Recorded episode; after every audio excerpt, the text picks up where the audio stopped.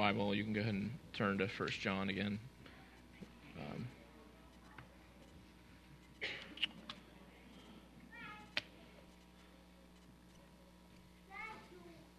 Uh, just a reminder, too, for uh, anybody, anybody wants notes through the service, uh, there are notes in the back in the bulletin, or there's the clipboards for the kids.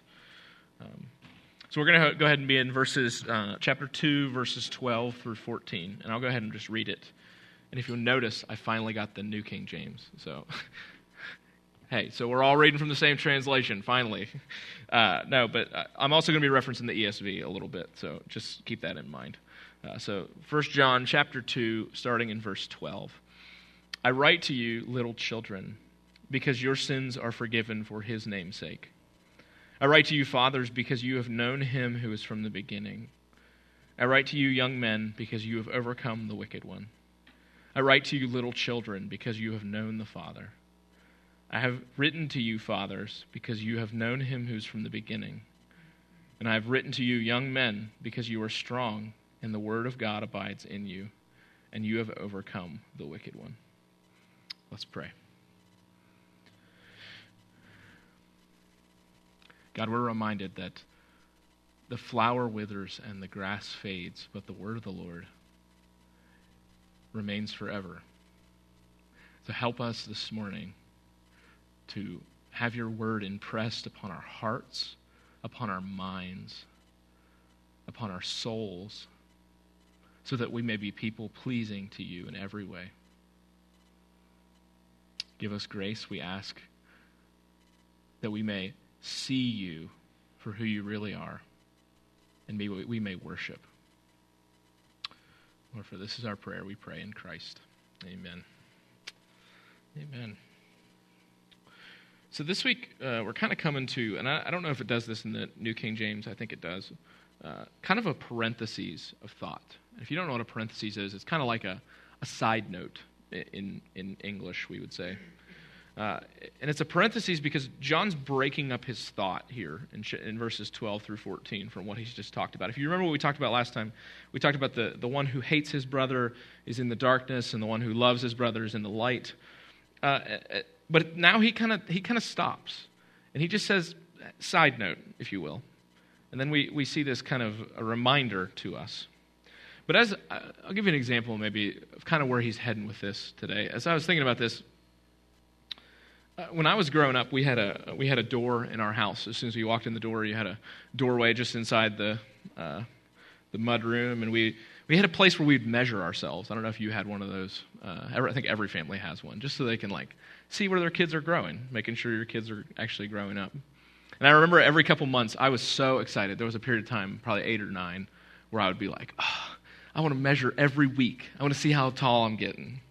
You take a pencil, and I'd always try to, like, I'm sure every kid does this, but like, stand on my tiptoes because I just wanted to be just a little bit taller.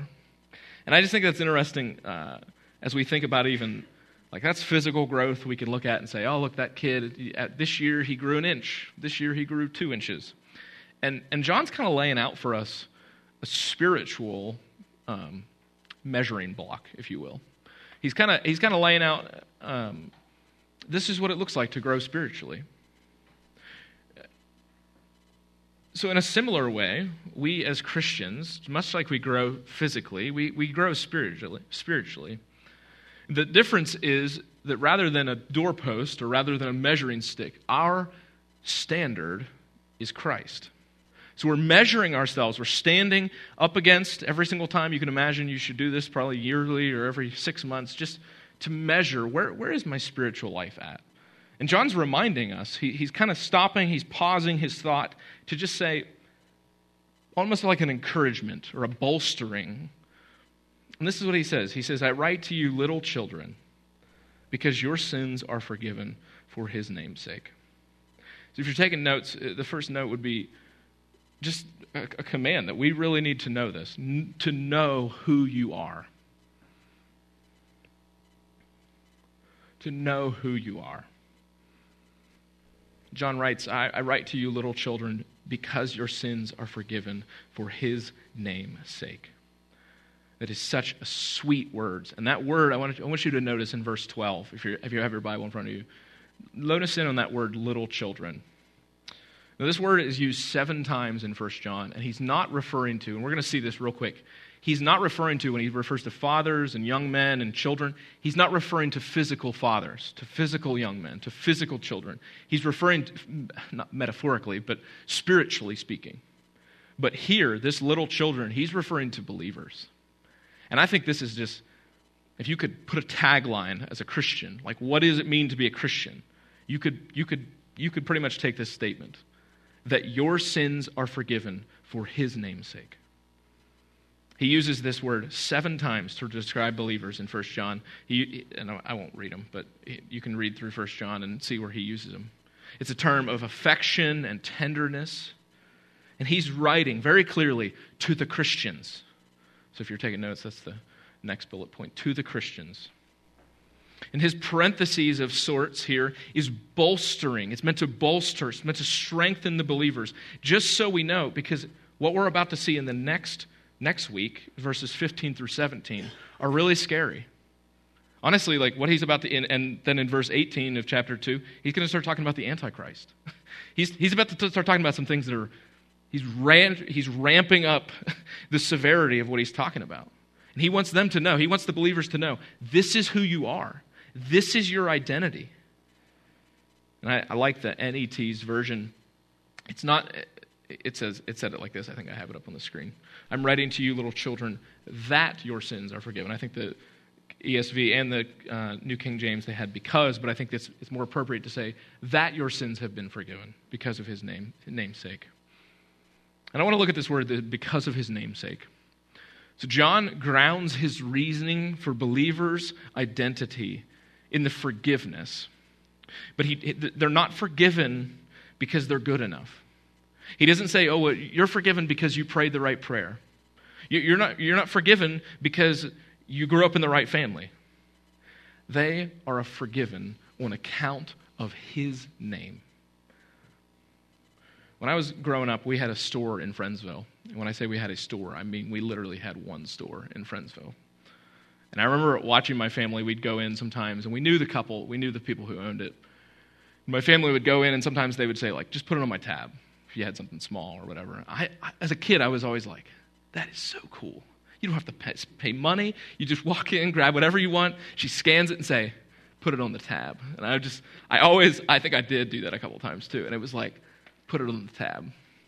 But as I think about this, because of his namesake, it actually parallels very well to this idea of a tab at a store. And what we're told here is that John is saying that because it's, it's that you are forgiven for his namesake, it's like he's saying, Jesus is the one who you're putting all of your sins on his tab. Every single time you sin, he's not saying, Well, I'll pay you back. You're saying, Put it on his tab.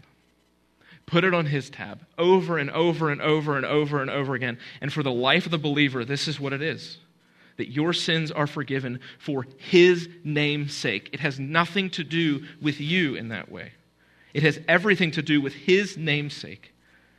All of our debts placed upon his tab, his score sheet. 2 Corinthians, Paul, he says, For our sake he made him to be sin who knew no sin, so that we might become the righteousness of God. It is for our sake, or on our behalf, that God the Father made Jesus to be sin. It is because of Christ's name that we are forgiven. And, brothers and sisters, that is true of us today. And we should never, never stop wondering at the awe of that. But I want to pause for a second and talk about a barrier to this idea. There's many barriers we could address, but I want to address one very specifically because here in verse 12, he's addressing something that probably would have sounded a little different to the people in this day, but it's, uh, it's the issue of identity and how identity actually, because under this subheading, the, the know who you are, we need to know what our identity is. Now, if we were transferred, if we were transported back 200 years ago, life would look very differently. It wouldn't simply look differently because of technology, but also of how people understood themselves. 200 years ago, people, people didn't come up with their own way to identify themselves. They actually had their identity given to them by their families. Now, I'm not saying that's any better or any worse. But what I'm saying, though, is our identities today are much different. It's, we're, we're being fed a, a lie at some level that is much different than the lie that they were fed. Back then, 200 years ago, you were given your identity. That's how we get our, even our last names Baker and Smith and the like. Children followed in the footsteps of their parents. And, but in our day, we live in a day of expressive individualism that says, how I want to identify myself is however best suits me.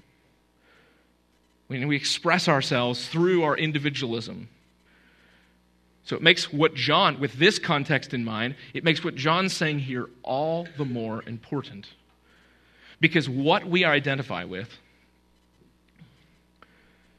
is really, and I love what Tim Keller, he says this. He says, and he, he's talking about our need for worth, but I think it, it's, it's helpful to see about identity. He says, Our need for worth is so powerful that whatever we base our identity and value on, we essentially deify. Okay, let me say, let me say that again or kind of reword what he's saying. He's saying that whatever we identify ourselves as, what we eventually do is we deify it.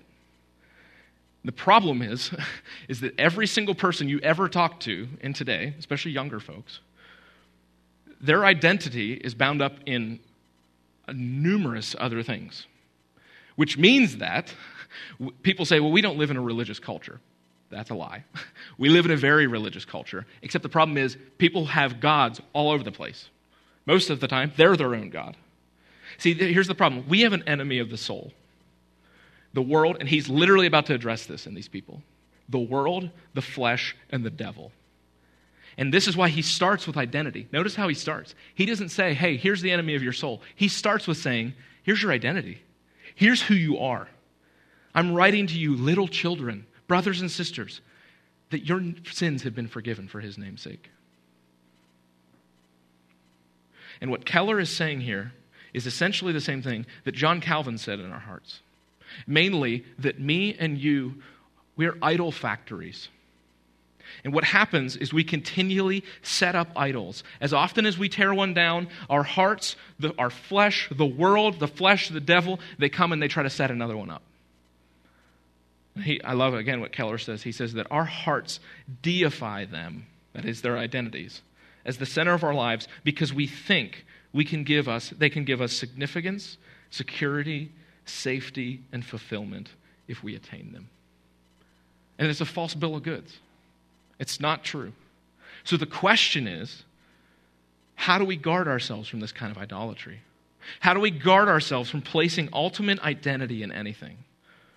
Well, John's answer, and what we're going to do is we're going to keep John's answer at the forefront, but John's answer is very simple. Let me give you Paul's answer to this, and then we're going to look back and see how John's answer is supporting that answer. Okay? Colossians 3 3 through 4. You don't have to turn there, but it says this It says, For you have died, and your life is hidden with Christ in God. When Christ, who is your life, appears, then you will also appear with him in glory. What Paul is saying here in Colossians is not entirely different. It's actually the exact same thing. John's just giving the shorthand of it. He says that your sins are forgiven for his name's sake. John, Paul is saying much more broken out. And he's saying that Christ has died on your behalf. He did so for his own namesake. And I want to show you three realities of what this means for us and what it means for our identity. The first is this is that we have a shared memory. If you're taking notes, you can see a shared memory. And that memory is that we have died with Christ. So for John, he's just using the word forgiven. But Paul's unpacking that a little bit. And he says this let me, let me modify Colossians 3 a little bit and let you see what this would look like. It says, I want to make sure it's on the screen for this one. Yeah. For you have died, and then I put in parentheses my own modification of it.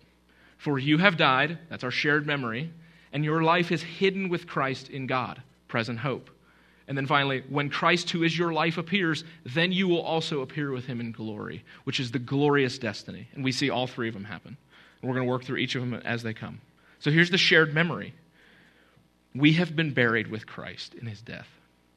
So every other identity wants to say, yeah, actually, like, you have a past. Every identity wants to say, here's your past, here's your experience. But for the Christian, our shared memory as believers, think about this. You sitting here in this pew are more, have more in common with someone in sub Saharan Africa who's a Christian than your own family that maybe aren't believers. Have you ever thought about that? That you sitting here, because here's why your life has died. When Christ died, when we sing, Jesus paid it all, all to him I owe, what we're really saying is, we have died with him. Think about that. You are the same. You, your identity is the exact same thing as the person in sub Saharan Africa. Your identity is the same person, is the same as the person we, we are prayed for even in Tunisia today. And what John is saying is the same thing. He's saying that you have been forgiven for his name's sake. So there's the first part the shared memory.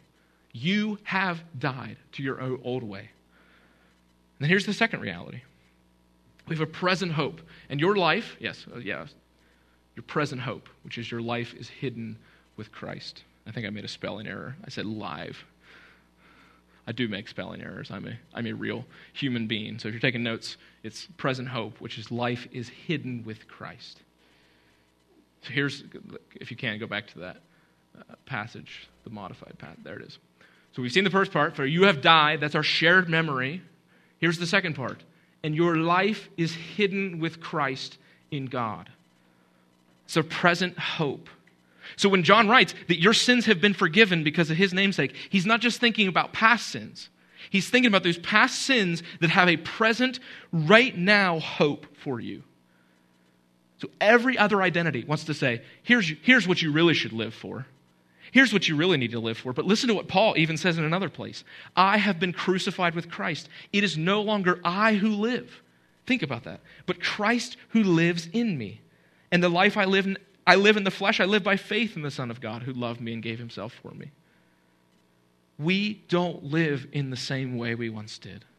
Christ has died, Christ has risen, and we cannot live as we once did.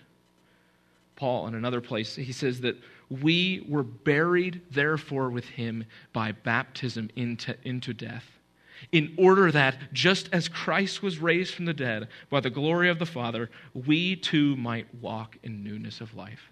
So our identity is not just about past, it's also about present.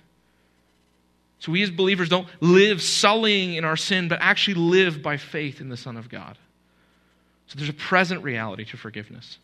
And then finally, there's a third reality, which is a glorious destiny, which is we will reign with him in glory. And you can see it again with what Paul says in Colossians 3. He says, When Christ, who is your life, appears, then you also will appear with him in glory, which is our glorious destiny, which is what we are bound for. The means of our identity as children of God is found in the resurrection. And Paul, again in, in Romans 6, he says, Now if you have died with Christ, we believe that we will also live with him. We know that Christ, being raised from the dead, will never die again. Death no longer has dominion over him. Let me give you an example of what I'm talking about, more specifically, as far as what an idol may look like, or what false identities may look like. False identities want us to believe that we have an experience and that we should treasure that experience above anything else. They tell us we should cling to that experience and allow that experience to define us. So when people ask us, Daniel, what are you like? Well, I'm a father, I'm a pastor. But take, for instance, someone, let's pretend somebody that builds their life upon the identity of being a spouse. You know what happens to that person? They just think, this is who I am. I'm married to Lynette. This is what I do. I'm just married to them. Every person I talk to, I make sure they know I'm married to her. They become emotionally dependent, jealous, controlling. But when I realize That's, that's the old way. But if I realize, wait a second, no, no, no, no, no, no, no. Like I am married to Lynette. That, that, doesn't, that doesn't change. But actually, I've died with Christ. And actually, this, my spouse is my sister in some, in some way. That I have died with Christ, that I live for Christ, and one day I will live with him ultimately. It changes our identity. Let me give you another one. If you build your life and identity upon money and possessions, what happens is when you say, This is what I do, I make money, I live in such a way, I have to live according to this standard, you know what will happen? You'll be eaten alive by worry or jealousy about money. And you will, when, when, when struggles come, maybe, you'll be so willing to maintain your lifestyle that you'll become unethical because you can't imagine that this idol will be shaken. But for the Christian, we make money. I'm not trying to say we don't make money. We make money for the glory of God. Absolutely. But we don't do it ultimately. We do it because we've died with Christ, because we live for Christ, and we, because we will one day reign with Christ. So, Christian, I have one simple question for you Do you know who you are? Do you know who you are? Is your identity shaped by this world or is it shaped by the kingdom of heaven? And if you don't know, you're going to find out very soon next week. next week, because what we're going to be talking about not to love the world, which is why John is addressing us in this way. He's reminding them, little children, your sins are forgiven for his name's sake, so that you may know your identity. Now, John makes a shift I know you can't, it isn't necessarily clear between verses 12 and 13, but there's definitely a shift. And let me show it to you. He goes on and he, he starts talking about, so he starts with knowing who you are, but then he starts in verse 13. I'll just read it. I'm writing to you, fathers. I'm writing to you, fathers, because you know him who is from the beginning. I'm writing to you, young men, because you have overcome the evil one. I write to you, children, because you know the Father. So, John is about to give us three different categories for what we understand as Christian maturity. Okay, so he's making a distinction. He's moving from this is believers in general and as, as a whole. So, knowing who you are in that way. But now he's moving to what does it look like for Christian maturity? Now, I made a, a comment a couple weeks ago uh, about Christian maturity that is not a destination. But Christian maturity is not about arriving at a place of a certain amount of knowledge or acclaim. That, that's how the world would want us to work. What John is presenting to us is a spectrum of sorts. It's a, it's a measuring chart up on the wall that we measure ourselves year by year. And there's two charts. I have, uh, here's the first chart. When we think about Christian growth, we think about it in our very, well, at least I think about it in this way, in my very capitalistic, modern Western idea. Okay, Christian growth, it ought to be something like this. This was my direction as a Christian, and then all of a sudden Christ came, boom, psh, I'm mature. And if I just get enough information, that's what will happen to me. No doubt, bar none, that's what's going to happen. But let me give you a more accurate model of what Christian growth would look like. And if I could, I would actually put little squiggles. I tried to, you can even see like my art. There's like boxes the whole way up. It's awful. But like, if I could do Christian growth how it really would look like, what it would be is this, and then down, and then up again. but he's presenting to us a model for Christian growth. Because this world works on a type of system that is contrary to what Christian maturity is about. Because Christian maturity is about following a person. We have someone who we can look to who is the embodiment of maturity. Ephesians 4:13 says until we all attain the unity of faith and the knowledge of the son of God to mature manhood to the measure of the stature of the fullness of Christ. So the, the Bible is very clear there is a standard in that way and it's Christ. Which is why he presents now in verses 13 and 14 for us to know whose we are. So he started with here's no, you need to know who you are in your identity. But now he's turning and saying, you need to actually also know whose you are. Who owns you in that way. And there's no neutral ground in this. Every, every secular person I've ever talked to wants to say the same thing. Oh, they don't, they don't want to choose Jesus because they have their own way of living. You don't get to choose a neutral ground. You're either a servant of Satan or a servant of Christ. So we need to know as Christians whose we are. And John's concern for these believers is that they would know their identity and know the one who has always known them. He's pushing them to know God, but more importantly, and you'll see this, he's actually pushing us to recognize that God has always known us. He's encouraging them to know the one who has bought them with a price. He's pressing them to know that they aren't their own any longer. So he writes in verse 13 I'm writing to you, fathers, because you know him who is from the beginning. So the first point there is to the fathers. Very simple. To the fathers. Now, again, to be clear, John is not simply writing to older men. That's not what he's doing here. This is not an issue of, well, this, this person's older, my grandpa, my grandpa, well, that's who he's talking about here. No, that's not what he's talking about. He's talking about older in maturity in Christ, okay? And I'll show you how this is true. And this is not exclusively simply for men either. I realize that John's wrote, written in such a way that looks like it's men, but I, I think he, could also, he would also put fathers and mothers. Okay, so this is also for women as well. He's writing to those, though, who are matured in their faith. Now, I think there's another chart here.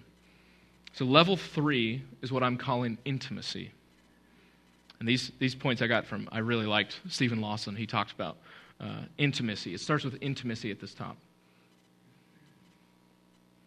This chart's helpful because what, what it shows is what John is referring to, which is the fathers, the, the older ones, the ones who are more mature in their faith, are the ones who walk closer to God. And listen to what he says about them. Because you know that you know him who is from the beginning. He's saying that they have known in an intimate way the one who was from the beginning. Again, the knowing for John is not just intellectual, it's not just knowing about, but it's a deep, experiential knowledge. And John reminds these older ones in the faith you have known him who's from the beginning. Now, the him here, he says, because you know him who's from the beginning, it could be either be referring to God the Father or to Jesus. I think both are correct. They're technically correct because they're technically both from the beginning. The point is clear, though, that the one whom they have come to know in the face of Jesus Christ by the Holy Spirit was sent from the Father. That one, they've come to know him. But what, let me tease this out a little bit. What characterizes a father? See, I love how John picks up a metaphor. He picks up a metaphor that we understand of fathers and young men and children, and he applies it to something spiritual. But think about what marks a father. Not, not maybe you had a bad father, a good father, a father that's a good. He's he's he's a good dad. They're marked by strength, by courage, by time-tested faith. These are the Christians who, when a crisis hits, they've seen a crisis before. They have contended continually for the faith. They have, in a time tested way, endured hardship I like to think too, like when you think about this metaphor of a father, think about what a father eats for a second. And I don't know, what, maybe, maybe that's a weird way to say it, but like what's the, a father's diet? He doesn't just eat chicken nuggets and fries. He eats, he eats good meals, hearty meals. And what's the hearty meal here? And we'll see this even for the young men. It's the Word of God. He doesn't just eat it, he, he lives in it. He, he eats it, and then also, not only does he eat it himself, but he feeds his whole family. That's what he does. A father just doesn't think about himself. Maybe some of us had self centered fathers, but this is not what he's bringing forward. He's bringing forward a father who cares for his household, one who's clothing the other children around him, tending to his wife's needs, always thinking about others. He goes to work, he provides for the family. Listen to what Hebrews talks about with those who are mature, even referring to this food metaphor. Hebrews 5:14 says this, "But solid food is for the mature, for those who have had have their powers of discernment trained by constant practice to distinguish good from evil. Notice that. That, that the solid food is for the mature. We don't feed a baby a steak. You know why I don't feed my baby a steak? Because he can't eat it, because he can't digest it. But he eats solid food. And that solid food is the powers of discernment or sensing what is true, trained by constant practice. This isn't something random for him. This isn't haphazardly done. But what, is it, what does it look like? It's distinguishing good from evil. This is what this father does.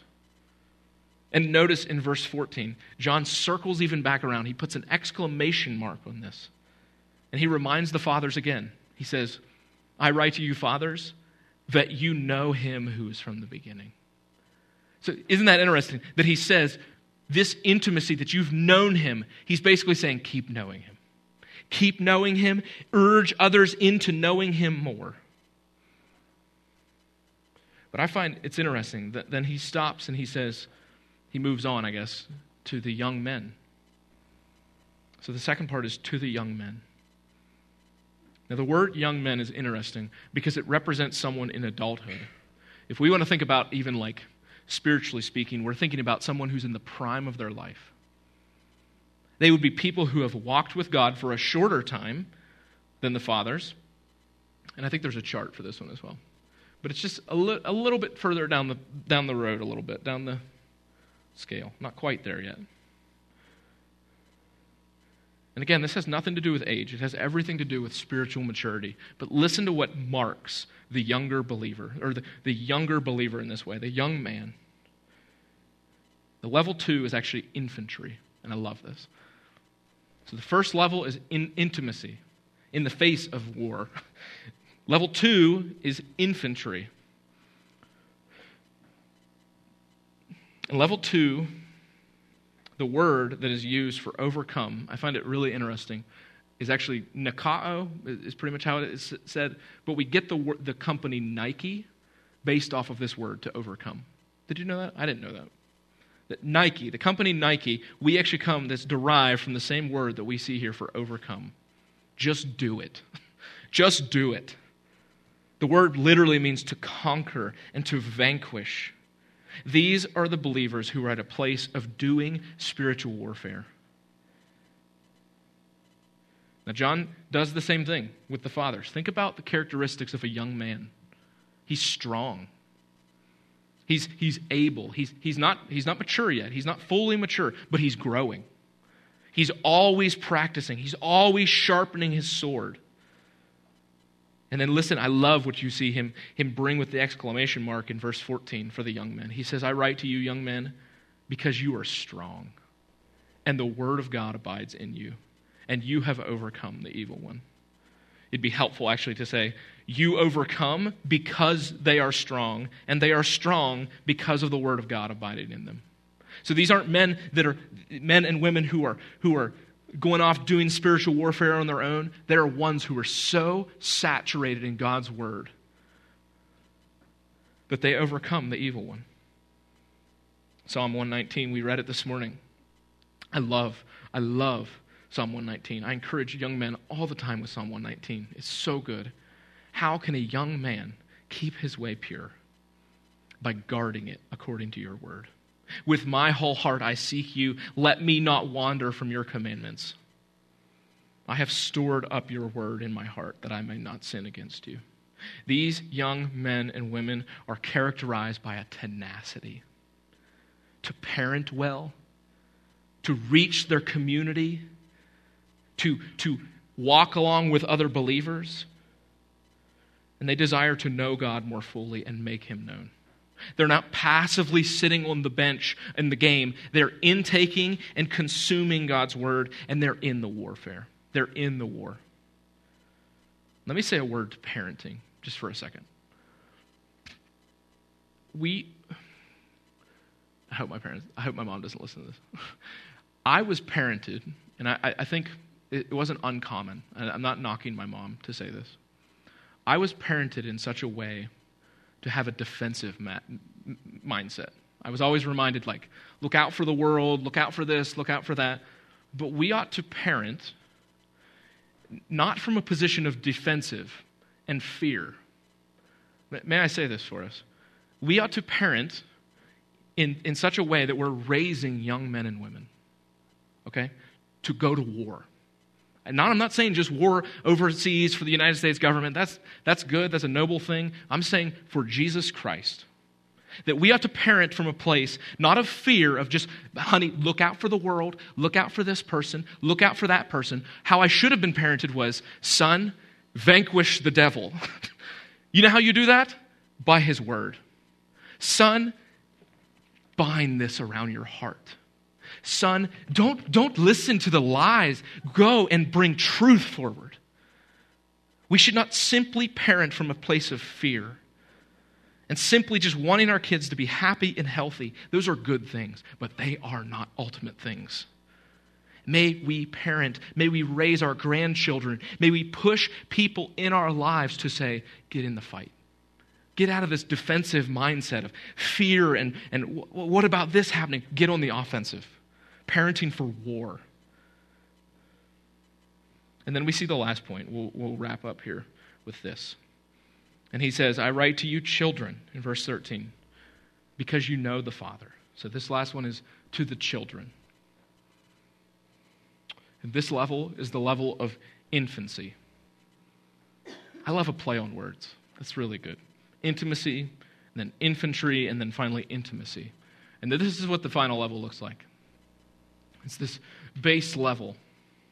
And this shouldn't, this shouldn't cause us to be sad or disappointed.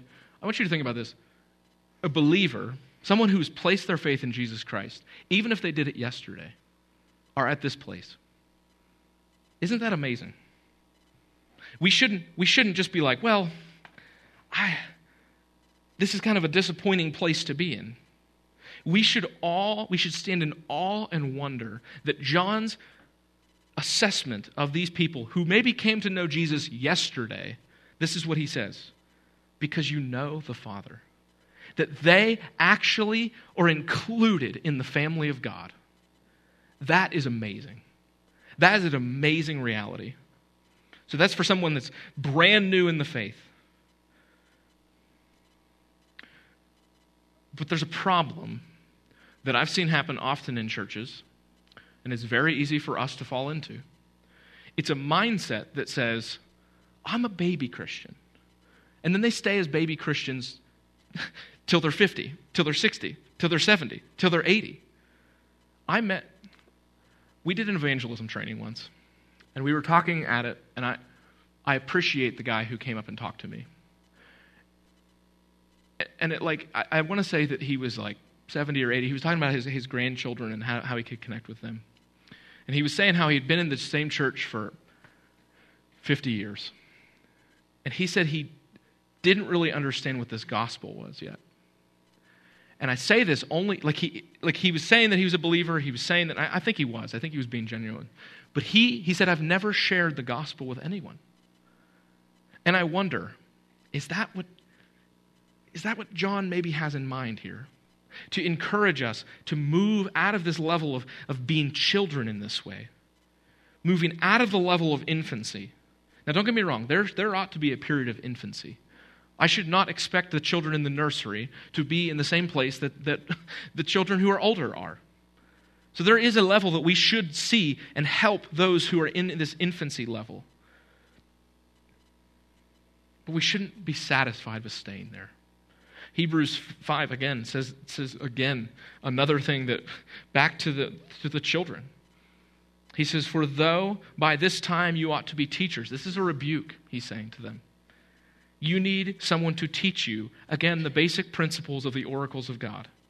You need milk, not solid food. What does a baby eat? A baby, a baby doesn't eat steak. If I laid a steak in front of my son, which he would eat it, but uh, a, a steak in front of like a baby baby that's just eating milk. What are, the, what are the, they wouldn't know what to do with it. Why? Because they have to drink milk. They can't, they can't eat, they can't eat solid food. This is what he's saying. He said, You need milk, not solid food. For everyone who lives on milk, then here it is. Here's the explanation is unskilled in the word of righteousness, since he is a child. Now, if, if you're in this infancy spot, don't be discouraged because you know the Father. This is a good thing. This is, we, sh- we ought to see these levels not as, oh, well, this person's over here. well, Bill, he's over there in that. He's a child. We all know Bill's a child. No, no, no, no, no, no. This ought to, as the family of God, urge us, encourage us to want one another to mature into Him who's the head. Because, like children, we need others to come along us. Like uh, when someone's in a child position, they need others in the family to come and help them. So, no matter where you find yourself on the spectrum today, remember this you need to know who you are as your identity. You need to also know whose you are. And notice every single one of those people. Notice the fathers. Notice the young men. Notice the children. Here's a beautiful thing they're all in the family of God. Never forget it. Because we're going to start seeing some really hard things. Next, next week and the week after, we'll be talking about the Antichrist. We need to know that who we are in our identity, and we also need to know whose we are, who owns us in this way. So, with that, uh, we're going we're gonna close up. Um, I want to give us a, a, time of response, though. Uh, and again, I, maybe even if nothing else, if you're sitting there and you're like, I don't know how else to respond, respond in this way. Respond by asking the question. Maybe set up the, the measuring stick and see where you've been. Maybe, maybe ask yourself the question last year, where was I at? Two years ago, where was I at? Three years ago, where was I at? And, and if you can honestly look back and say, yeah, you know, I've seen myself grow in this way. Or maybe you're like, you know what? I haven't grown in my love for God's word in five years. Hey, start today. Today's the day to respond. So just take a minute and respond. Uh, do so by uh, checking yourself against that.